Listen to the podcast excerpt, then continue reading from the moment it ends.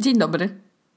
Yy, wiecie, że moje truskawki w doniczce się nadal nie zrobiły czerwone? Serio, ja, nie wiem ile miesięcy jeszcze będę czekać na nie, ale już yy, na przykład bez. Przynajmniej już bez kwitnie na Islandii i pachnie po prostu wszędzie. I jakoś w ogóle nigdy nie zwracam uwagi, ile bzu jest w Reykjaviku. Że na każdym kroku, w każdym parku i, i ludzie sobie mają w ogródkach i o, przepiękne naprawdę. Uwielbiam, mój ulubiony zapach na całym świecie. No przepięknie, no. Ale nie będzie dzisiaj o bzie, a będzie, kochani, o moich bezużytecznych supermocach. I odezwał się do mnie ostatnio Netflix i powiedział Asia, my wiemy, że ty kochasz Charlie Theron i to się zgadza, bo ja uwielbiam Charlie Theron.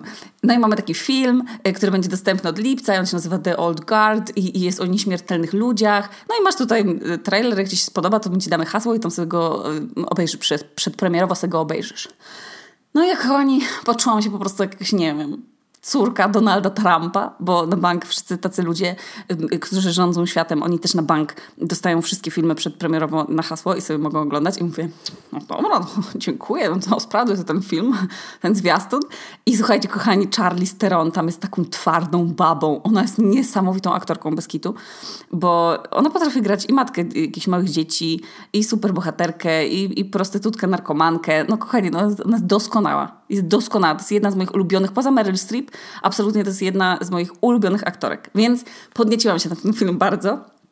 Ale o czym jest ten film? No to tam chodzi o to, że, że są sobie na świecie ludzie, kilkoro ich tam jest, którzy mają bardzo, w sumie no niefajną moc, jaką jest nieśmiertelność. I oni żyją w ogóle już od czasów jakichś tam zamierzchłych, tam nie, jakichś trojańskich powiedzmy.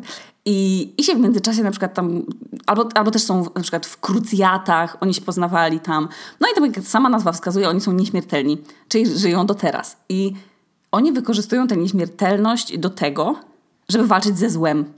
I na przykład walczą z terrorystami albo z ludźmi, którzy tam dla pieniędzy na przykład chcą ich porwać, bo, bo robią leki, taka, taka big pharma, y, która chce pojmać tych naszych nieśmiertelnych, żeby tam od nich pozyskać DNA y, i zrobić leki albo takie suplementy, które może nie uchronią ich od siwienia, ale dadzą ludziom, wiecie, zdrowie, że będą bardzo zdrowi jak konie. I oczywiście to wszystko dla pieniędzy, a nie dla misji, tak? No więc ci superbohaterowie walczą, bo oni nie są takimi typowymi superbohaterami, no bo są nieśmiertelni. No i oni tak walczą z tym, żeby, wiecie, żeby się uwolnić i w ogóle.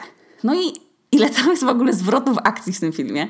Ja nie jestem najlepsza w takie filmy akcji, bo tam jest dużo wybuchów, to są głośne są te filmy, ja nie przepadam za takim hałasem, ale ten film jest super, no źli ludzie tam do nich wiecznie strzelają, im się te dziury, słuchajcie, po tych kulach zarastają i oni ciągle żyją, no mówiłam, to jest, to jest doskonałe to jest. Jak, jak to mówi Klocuch, to jest taka typowa bitka i bardzo dużo tam jest walki. I ta Charlie Steron walczy wręcz, jakby to była jakaś dodatkowa jej supermoc.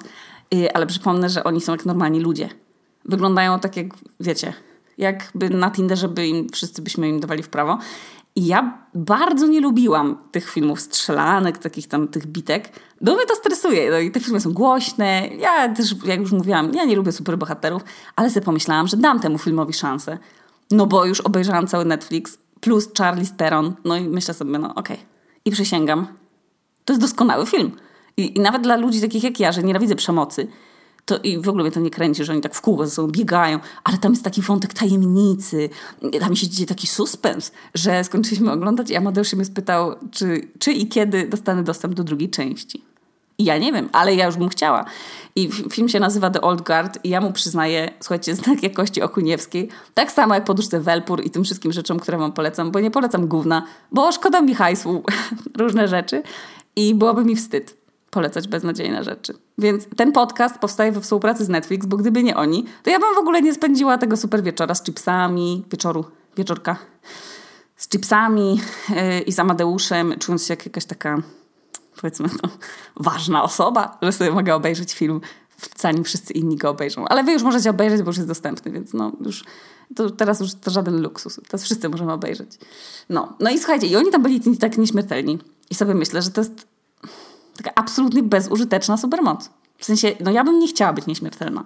To brzmi w ogóle jak jakiś... Um, taki koszmar porównywany z tym, na przykład, że się w snach, tak wiecie, tak bardzo w takim slomo biegnie i ktoś nas goni, jakiś morderca albo potwór i wszystkie moce swoje próbujemy, nasze, moc naszych mózgu sprężyć i uciekać i biegniemy tak strasznie wolno i to jest przerażające i nienawidzę tych koszmarów. Albo na przykład, że się zamyka y, te drzwi, y, jak morderca jest z drugiej strony i wy zamykacie te drzwi na klucz i on się odkręca i wy widzicie, jak on się odkręca i że, że w ogóle wasze działania nie przynoszą żadnych skutków o, takich um, um, ucieczkowych. No.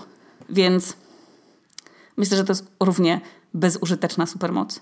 Tak jak na przykład bieganie w slow motion. Wy, wy sobie wyobrażacie, ile problemów to za sobą niesie taka nieśmiertelność? W sensie tam też jest w tym filmie trochę o tym, bo, bo oni, no, że nie chcę wam spoilować, ale oni tam rozmawiają między sobą o tych też takich smutnych aspektach bycia nieśmiertelnym. Poza tym, że to jest super, bo ci się zarastają rany i jak cię ktoś postrzeli, to żyjesz dalej. Ale no oni przecież czują te wszystkie takie emocje, te, te takie wszystkie emocje, co ludzie, przywiązanie, jakieś tam miłość. Y, no i po prostu musicie, jak jesteście nieśmiertelni, obserwować, jak wasi bliscy umierają albo są chorzy i nic nie możecie z tym zrobić i wam nadal żyjecie. No, no, no nie jest to, to nie jest okej. Okay. To jest potworna jakaś tam wizja. To jest dla mnie tak samo bezużyteczna supermoc, jak na przykład niewidzialność w ciemności albo natychmiastowe starzenie się. No, po prostu baz, bez sensu, no, totalnie bez sensu. Ale po tym filmie zaczęłam myśleć o tym, jakie ja mam supermoce. No i kochani, jest ich kilka. Postanowiłam zanotować to sobie dźwiękowo w formie podcastu, mojego pamiętniczka. I jak będę miała 50 lat, to sobie je odpalę i pomyślę, Boże, Okuńska, jak to byłaś głupia. Albo się uśmieję, więc trudno, no zobaczymy. Dam wam znać za te 20 parę lat.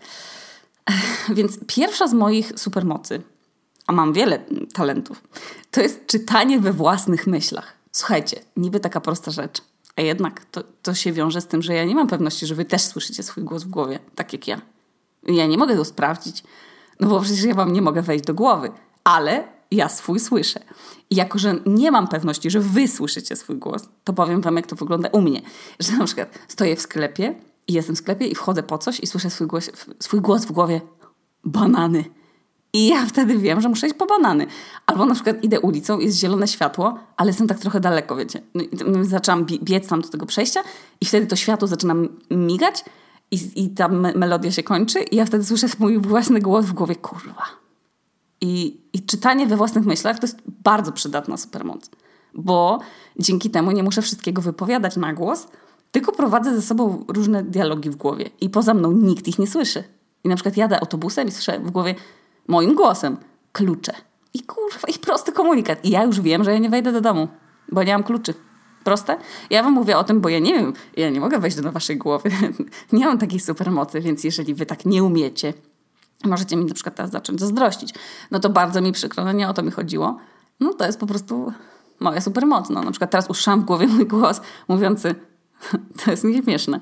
Ale no nie wiem, czy to jest nieśmieszne. No, mówię prawdę po prostu. I moją kolejną supermocą jest super moc, równie przydatna, a mianowicie mam absolutnie hot summer body, piękne wcięcie w talii, długie nogi i w ogóle to delikatnie, wiecie, zarysowane od jogi mięśnie, taka jestem lekko opalona, ale to jest wtedy, kiedy nikt na to ciało nie patrzy. Łącznie, łącznie ze mną. I jest to, no po, mówmy się, no to jest słaba supermoc, no bo jest po prostu jest, mm, jest krucha, y, krucha jak piegusek. No. Wystarczy się na mnie spojrzeć i znowu wyglądam po staremu. I ta magia mija, no. I znowu nie mogę nikomu nic udowodnić, że to jest prawda. Nikt mi nie wierzy, no. Nie, nie da się tego. Tak jak ja nie wejdę do waszej głowy, to wy nie sprawdzicie tego, że tak nie jest. Więc no to, no, nie, dobra, żartuję. No. Zamiast tej bezużytecznej mocy posiadam bardzo, bardzo równie bezużyteczną supermoc. Jest to supermoc katastrofizacji i chyba już jak słuchacie tego podcastu jakiś czas, to wiecie to, że jestem absolutnie fantastyczna w tym. I ta moc akurat działa bez zarzutu. I oczywiście łączy się też trochę odrobinę z czytaniem we własnych myślach, ale to jest taki, no to już jest level dalej, no. Czyli dzieje się cokolwiek, i ja potrafię to zamienić w tragedię. I ta, tak se nakręcić tę rzeczywistość w głowie, że po prostu ludzie są gotowi do ewakuacji. I że na przykład teraz robię sobie tę książkę, piszę, staram się już, no, i już mam ten stres, że to w ogóle nie wyjdzie. I że ja na przykład nigdy nie skończę tej książki. No bo się nie wyrobię. I czy to ma realny wpływ na moje życie, jeżeli ja jej nie skończę? Nie. I czy komuś stanie się krzywda przez to? No też nie. Ale jak ja mam już skręty kiszek, no bank to nie wyjdzie.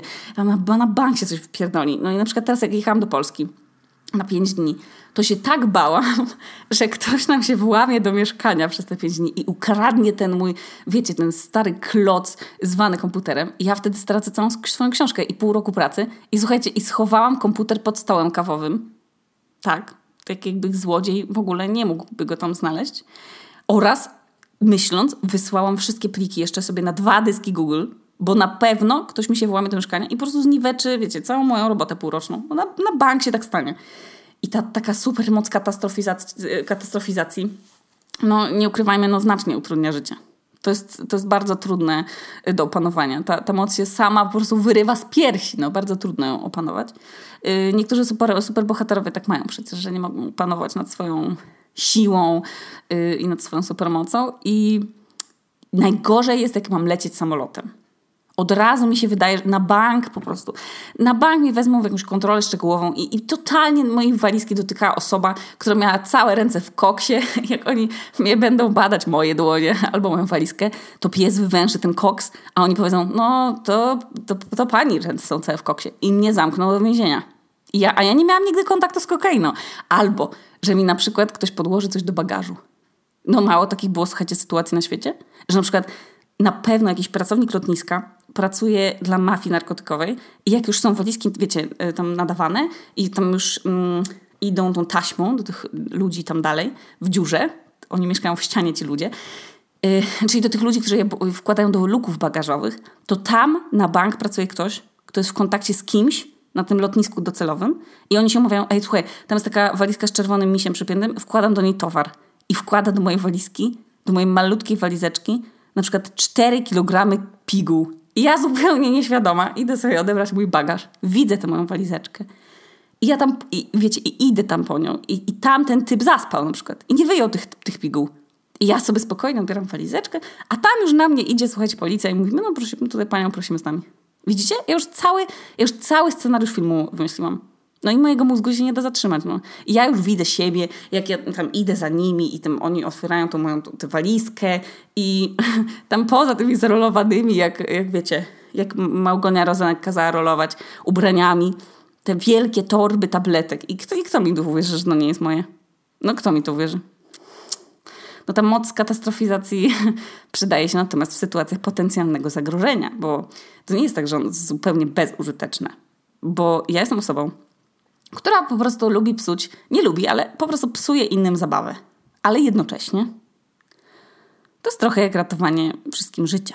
Na przykład jakby ktoś w mojej obecności chciał skakać na główkę gdzieś do wody, to ja zrobię taką aferę, że kurwa nie ma szans w ogóle, żeby ktoś w mojej obecności skakał na główkę. Albo jak na przykład Amadeusz delikatnie wciśnie gaz w samochodzie, żeby na przykład kogoś wyprzedzić, to ja już zrobię aferę, bo mi się wydaje, że my spadniemy z klifu po prostu. Że tam na bag... a, skąd ja mam pewność, że tam za łukiem, za, za rogiem jakiegoś fiordu na przykład, nie leży wielki głaz i on nie spadł przed chwilą. Mi się wpierdolimy po prostu czołowo w ten głaz. No tak, takie mam poglądy, kochani, no, no sorry. Po prostu, albo, albo jak ktoś używa palnika gazowego, Amadeusz, albo ktoś używa palnika gazowego w kuchni, żeby opalić bakłażana.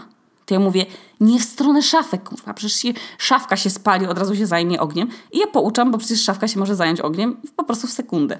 No i, i ja tak sobie myślę, że dzięki tej mojej supermocy, tej niby bezużytecznej, y, jak ta nieśmiertelność, tej Charlize Theron, to ja już wiele razy byłam nieśmiertelna na pewno. Bo ile ja razy musiałam dzięki tej mocy katastrofizacji na przykład uniknąć jakiegoś zagrożenia. Ile ja żyć w ogóle uratowałam. Tam też jest taki w, tam, w tym filmie taki później typek rozkminia, że w sumie ta moc jest taka upierdliwa, ale też z drugiej strony no, ona wpływa znacząco na losy świata. I dokładnie tak samo chyba jest z, z moją. No. Ale no, nie wszystkie moje moce są przydatne. Yy, mam jeszcze kilka innych zachwycających, ale ja się z nich bardzo cieszę. Yy, na przykład jedną z nich jest supermoc ultra cichego kichania. I to nie jest powszechna umiejętność. Yy, czego dowodem są kichnięcia wszystkich ojców i dziadków i starszych bratów i na przykład Amadeusza.